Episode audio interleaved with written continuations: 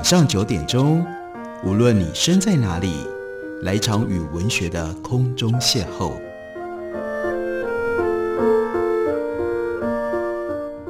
杨照谈书，邀您一同遨游文学世界，认识古今中外的经典之作。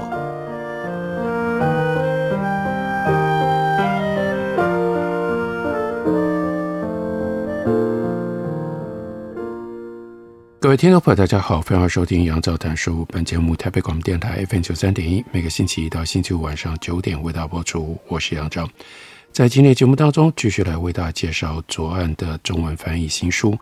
这套书是牛津非常短讲，其中关于从二十世纪到二十一世纪在世界上流行的一些政治上的主义。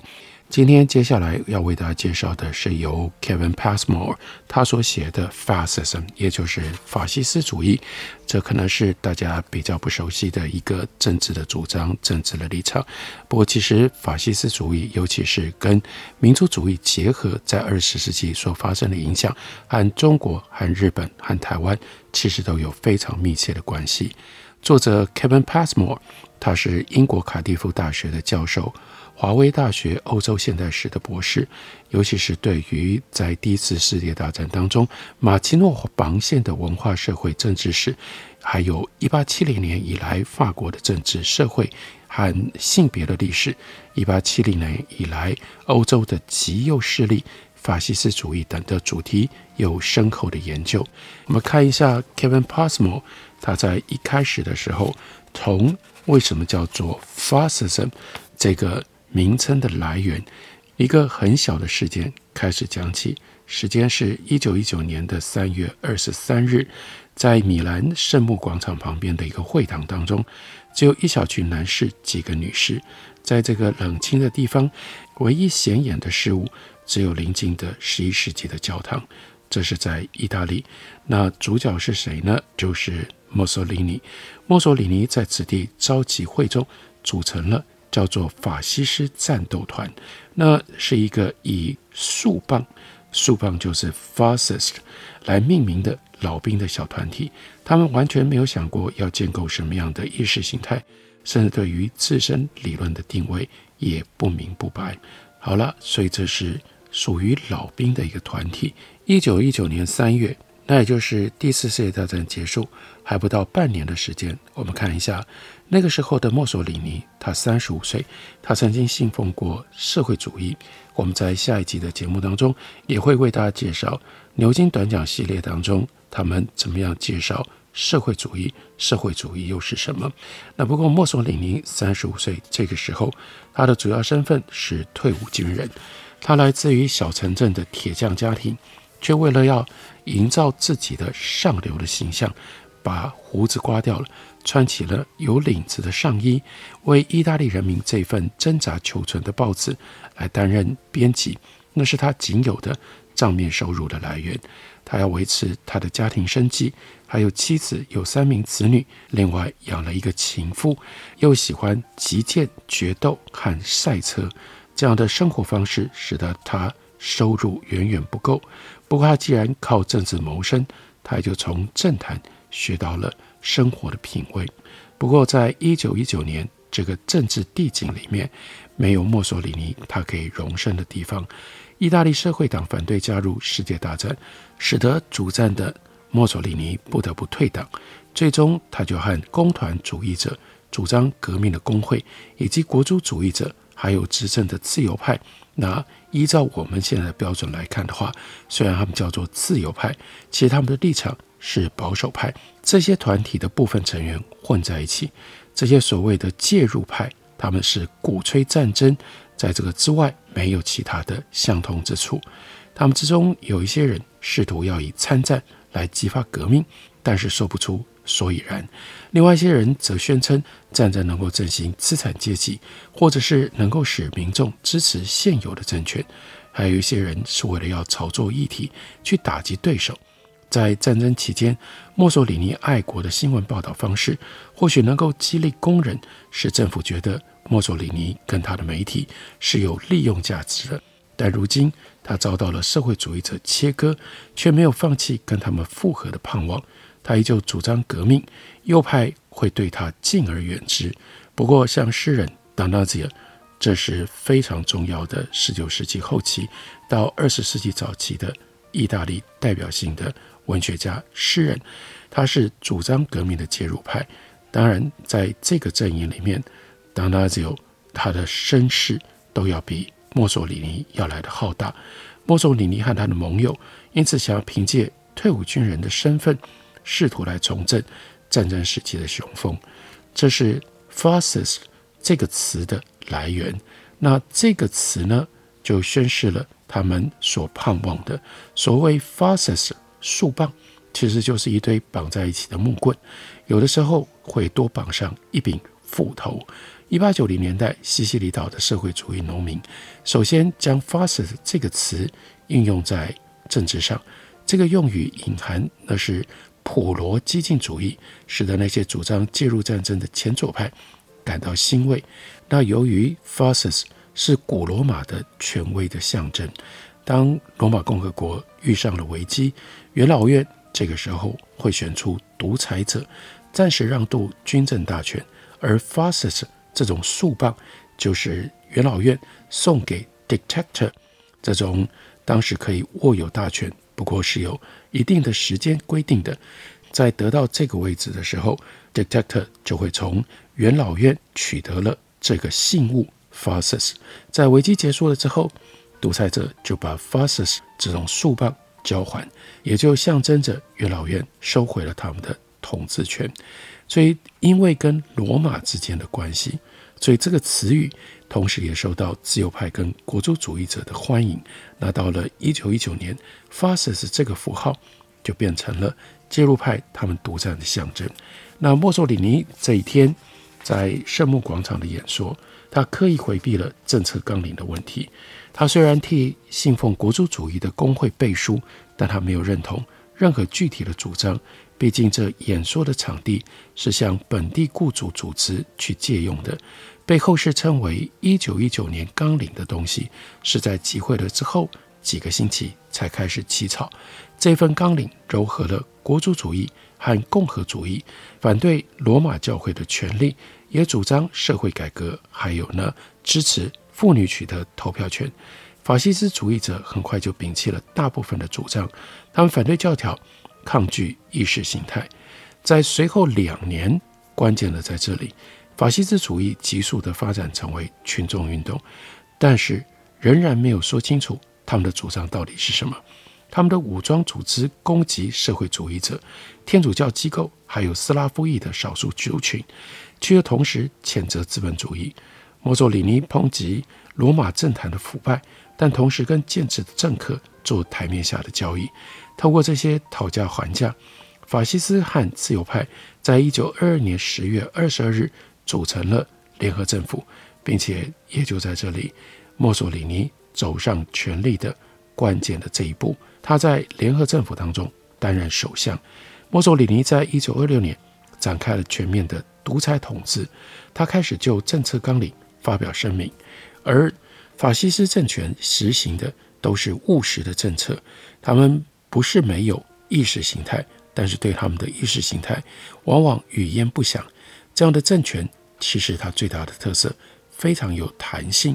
看当时的情况如何就会随着改变。那他们的活跃分子也是各种不同的声音、各种不同的立场、各种不同的态度都有。不管是关于妇女和工会的角色，是法西斯党与国家体制的关系。还是国民文学的性质问题，在这些法西斯分子之间，其实都没有统一的立场，意味不明，却无法阻止法西斯主义竟然取得了国外的称赞。法西斯主义一跃而起，成为二十世纪一个举足轻重的政治运动。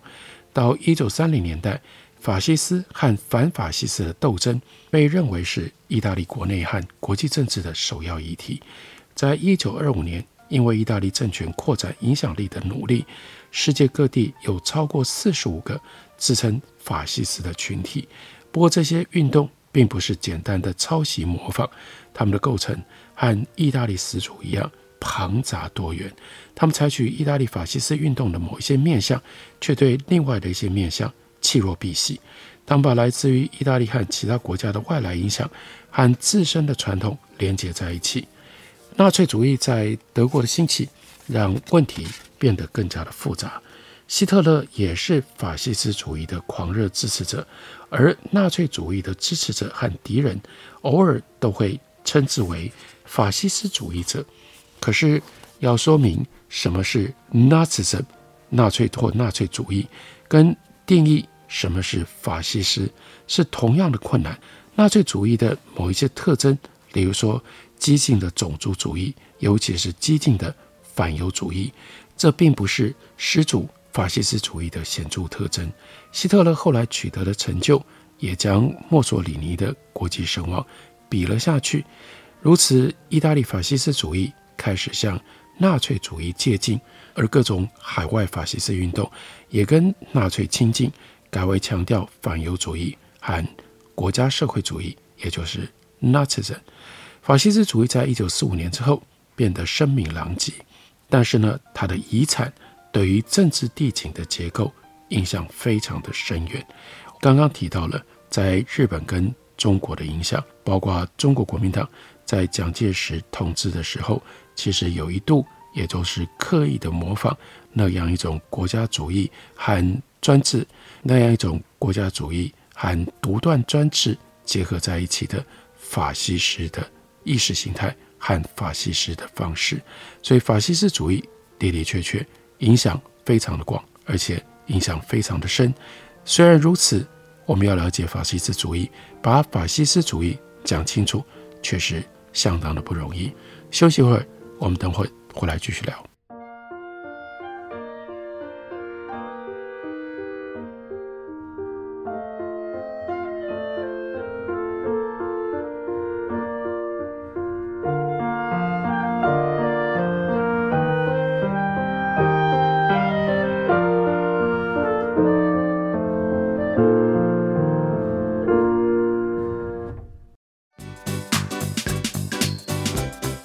我是王洪恩，现在您所收听的是台北广播电台 FM 九三点一 AM 一一三四。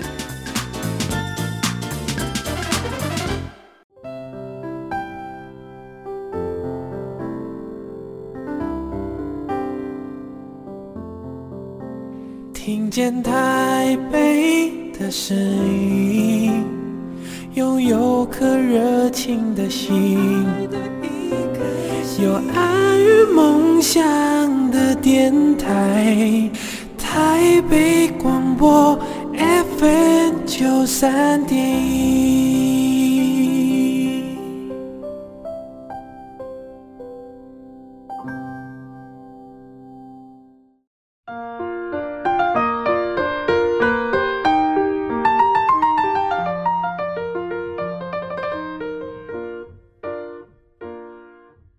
感谢您继续收听《杨照谈书》。本节目以台北广播电台 FM 九三点一，每个星期一到星期五晚上九点，为大家播出到九点半。在今天的节目当中，继续来为大家介绍左岸出版公司的新书。这是一套六本的，来自于 Oxford University Press，叫做《牛津非常短讲》，其中关于政治意识形态跟政治的各种不同 isms 主义的介绍。我们今天特别为大家介绍的是法西斯主义。作者 Passmore 他在把法西斯主义的起源做了简要的描述之后，然后呢，接下来要处理非常棘手的问题：法西斯主义的定义和法西斯主义的理论。我们要怎么样了解法西斯主义的意识形态呢？它既讨好光头党，又吸引读书人。虽然主张革命，却偏偏跟保守派结盟。喜爱展现雄风，又获得女性的爱戴；呼吁回归传统，却又为科技而着迷；既要歌颂民众，又鄙视大众社会；既鼓吹暴力，又推崇秩序。所以，Ortega Gasset 就对于法西斯主义有一个很奇特的描述，说这个主义一直都是假也非假，或是 A 也非 A。过去在解释法西斯主义。是尝试着透过精确的定义或者是模式啦类型来解决这些问题。这些定义想要穷尽法西斯主义的主要的特征，并通过这些特征来辨别某一个政治运动是不是能够称得上法西斯，即使这些运动也许从未如此自我定位。于是，我们可以将法西斯主义的特征列举出来，但是这种做法只是把事情过分简化的误解。我们看到，在书里面，Passmo 就给了一个表，这个表呢有一部分，这就是列出来刚刚讲到的法西斯主义的特征，例如说极端国家主义、魅力型领导、独裁政治、种族主义、反犹主义、武装一党专政。暴力或威吓、法团主义、极权意识形态、反对资本主义、反对社会主义和共产主义、反对自由主义、反对议会政治、反对立宪政治等等。而 Passmo 就告诉我们，这些词汇经常见于学术界对于法西斯的定义，有的时候也会被法西斯主义者他们所采用。乍看之下，这样的定义好像不会带来太大的争议。如今，任何人提倡的政见，只要符合刚刚所念的那一串的性质，有三个以上是符合的条件，都有可能被指认为是具有法西斯倾向。可是，如果仔细的探究，就发现这样的做法问题重重。一个政治运动是否需要符合表列的所有条件，才能够被称之为是法西斯呢？还是符合部分的条件就可以了？那如果只需要符合部分，那部分条件，又是哪些条件呢？而且这种定义当中所列出来的个别条件，也让人必须要有所保留。比如说，那些自称为法西斯的人，往往他们并不是单纯的国族主义者，他们反倒想要排斥、监禁乃至于谋害自己的国人同胞。墨索里尼偶尔会提倡跨越国界的普世法西斯主义，而在战争期间被德国占领的欧洲，那些 collaborator。也就是跟德国合作的人，则希望能够在德国主导的世界新秩序当中能够占一席之地。雅尔萨斯地区的纳粹同情者，他们主张的是地方主义，而不是国族主义。虽然法西斯主义似乎都明目张胆地鼓吹独裁政治和一党专政，但党国争权的情况在法西斯和纳粹政权当中，他们的内部也是屡见不鲜。而部分意大利共产主义所想要的，其实是低度干预的小型国家。其实有一些事情，所有的法西斯主义者都会认同，比如说法团主义 （syndicatism） 的定义却众说纷纭，而法西斯主义和纳粹主义看待犹太人的态度更是南辕北辙。所以呢，有些论者接着就认为，如果要妥善的定义法西斯主义，比较理想的方法是去观察他们反对什么。然而，例如说，法西斯主义者都抗拒共产主义，但他们之所以反对共产主义，背后可能会有不一样的动机、不一样的原因。而且呢，更奇特的一个现象，那就是法西斯主义者几乎都热衷地向共产主义、共产主义者来学习，而且呢是即学即用。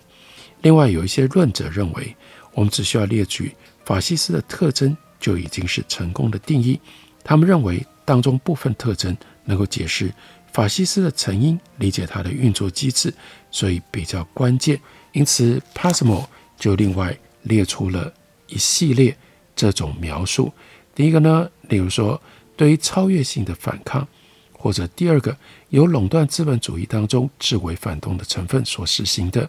独裁政治，还有呢，这种政治意识形态当中各种神话的中心思想，都是要主张复兴的民粹极端国家主义。另外有一种描述，它是一种政治宗教。这些学术性的定义参与者，他们本身或许未全采用，甚至会愤愤不平的抗拒。那这些定义意欲何为？我们暂时就没有办法确定。只是这样的事实就表明了，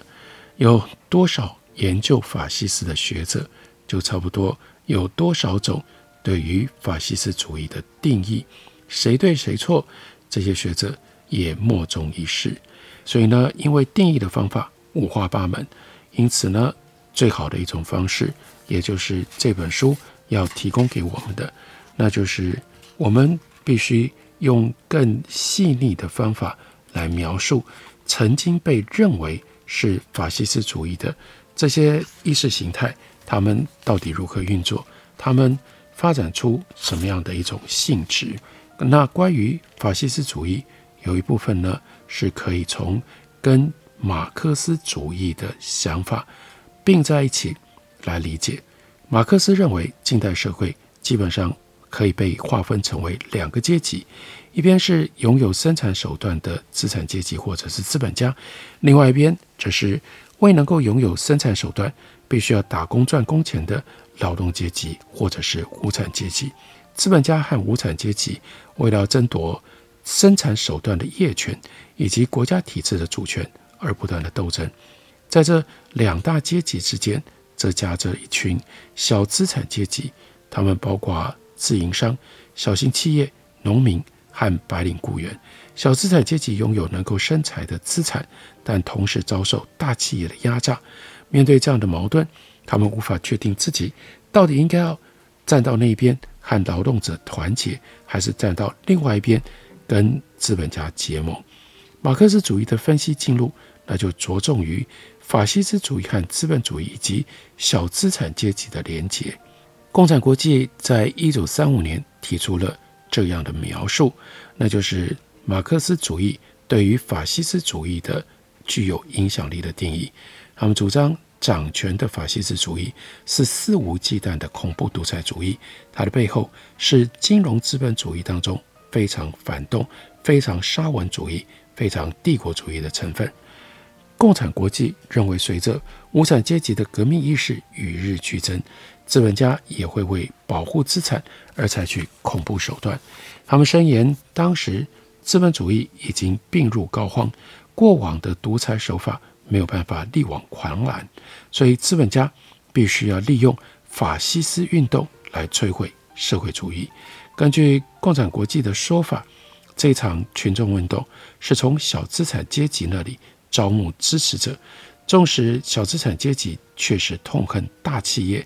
法西斯主义者说服小资产阶级，让他们相信要维护自己的权益，应该要捍卫资产，并且反对社会主义。可是，在法西斯掌权了之后，劳工运动被彻底的根除，小资产阶级对资本家没有利用的价值了，所以是他们要么面临镇压，不然就是被边缘化。在一九六零年到一九七零年代，另外有一些马克思主义者认为，小资产阶级跟前面所提到的共产国际对他们的描述不太一样，小资产阶级竟然扮演。比较独特的角色，亦或多或少反对资本家的利益。那有一些马克思历史学家吸收了叫治理术的概念，这个概念呢是源自于米歇尔·福寇，他用意是在于描绘近代政府如何透过在学校、在工作场所、在医院、在福利制度、在法院这一类的空间来施展治理技术。从而按照他们的意愿来塑造某一种特别样式的国民。在二十世纪初期，政府通常会推动优生学计划，这些计划的设计宗旨就是为了要改进种族的素质，也是要令改良过之后的种族生养众多。为了这个，他们对内要规限，乃至于要排除弱者；对外要实行帝国主义扩张。马克思主义者。就强调这些优生学计划，一方面带来驯服而有效率的劳工，另外一方面又为未来的劳工预备母亲。如此，他们既不用舍弃马克思主义的中心思想，又可以运用崭新的研究方式，那就是把法西斯主义和二十世纪初的社会斗争，把它连接在一起，把法西斯理解成为一种社会行动，而不是抽象的概念。这种解释的方法凸显了法西斯和资本主义之间的关系，也说明了法西斯的革命论述指涉可以是较为保守的实践。马克思主义者也透露了社会团体之所以投向法西斯，背后有各式各样的物质的诱因，所以它不是单纯概念上的，不是想法上的，还有它经济跟社会上的基础。这是其中一种方法，来帮助我们了解法西斯主义。虽然是来自于批判法西斯主义、与法西斯为敌的共产主义、马克思主义者，不过正因为他们的反对的立场，使得他们在描述法西斯主义，他的说法可以帮助我们比较容易拨开这一层一层的迷雾，稍微看清楚法西斯主义到底是什么。感谢您的收听。下个礼拜一同一时间，我们再会。